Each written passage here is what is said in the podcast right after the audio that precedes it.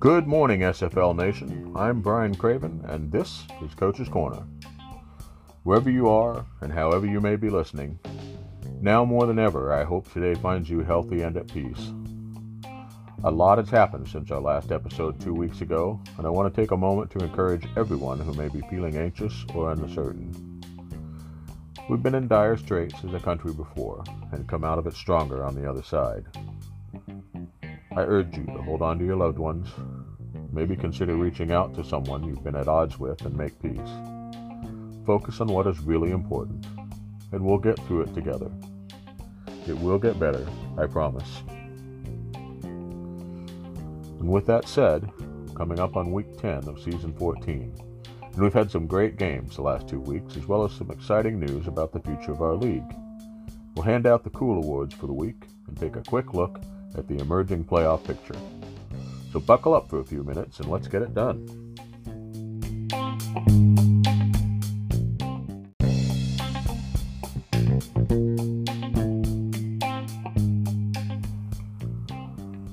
We had several nail biter, edge of your seat games last week that were decided late or had several lead changes. I got text messages from three different friends of mine who have nothing to do with the league other than watching games from time to time, and they were all telling me how much fun it was, and all three of them were watching a different game. Only three of the ten games were decided relatively early, and if you missed any of them, I highly recommend going to our SFL YouTube channel and watching them. It's hard to pick a favorite, but if I were forced to make a choice, I would hmm. probably go with the last game of the week between Florida and Tulsa. I nearly jumped out of my chair on that last pass. If the Storm had suffered another loss after a last second long pass, I think several of them would have needed therapy, perhaps alcohol, some kind of therapy. On the other hand, there were probably a lot of teams rooting against the Las Vegas Fury last week as a win by them against Queen City would have eliminated all of the teams with seven losses. Fortunately, or unfortunately, depending on your perspective, no teams were eliminated from playoff contention, while the Atlanta Swarm and my Vancouver Legion were the first two teams to clinch playoff berths. With only three weeks to go in the regular season, it's going to get wild and woolly as teams fight for their lives or scramble for home field advantage. The aforementioned Queen City Corsairs and Atlanta Swarm meet up for what is probably the biggest game of the weekend, but every game has the potential to shake things up significantly. We're likely to see some hearts get broken over the next few days.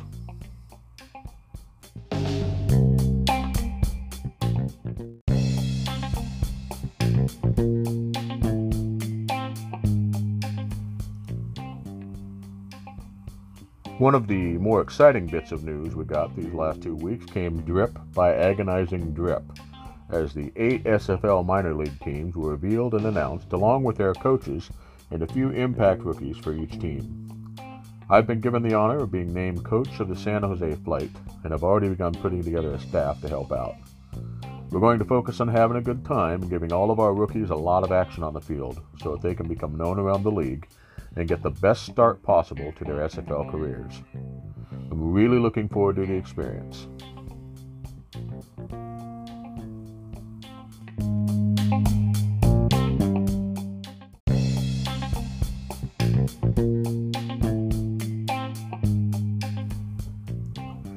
Here I'd like to announce an addition to the Cool Award starting with this upcoming week's games.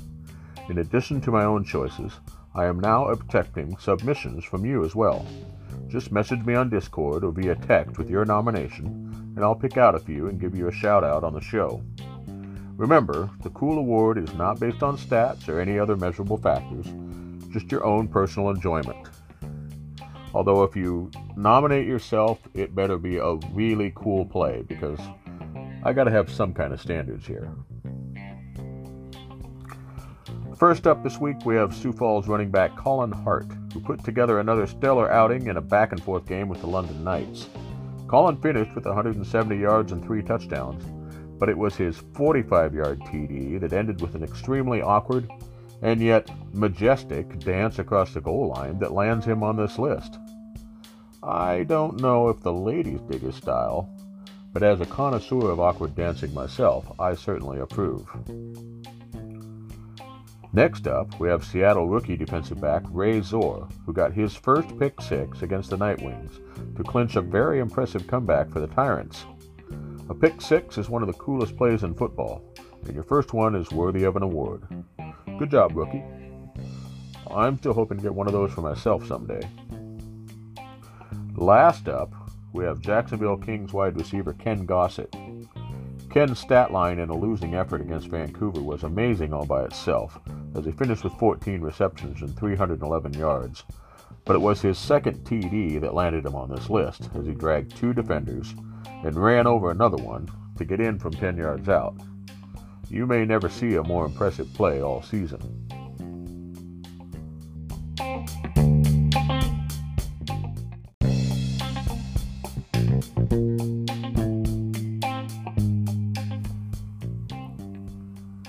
I've had a few people mention that they want to hear more stories about my dad, so I thought I would wrap up today with a short one that my brother told me about from before I was born. As you may or may not remember, my dad was a college football coach for almost 40 years.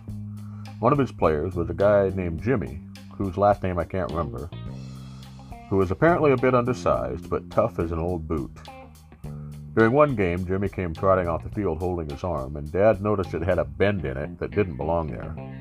It was obviously broken, and as Jimmy walked up to him, my dad said, What you got there, Jimmy? Jimmy said, Something wrong with my arm, sir. My dad looked at him and said, Does it hurt? A little bit, sir.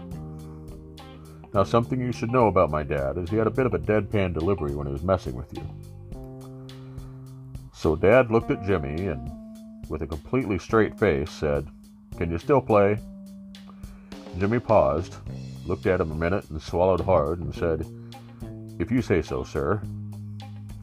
Dad left him hanging for a beat and then sent him to the trainer. And on that note, our time together is at an end this week. This has been Coach's Corner. Good luck, and God bless, my friends.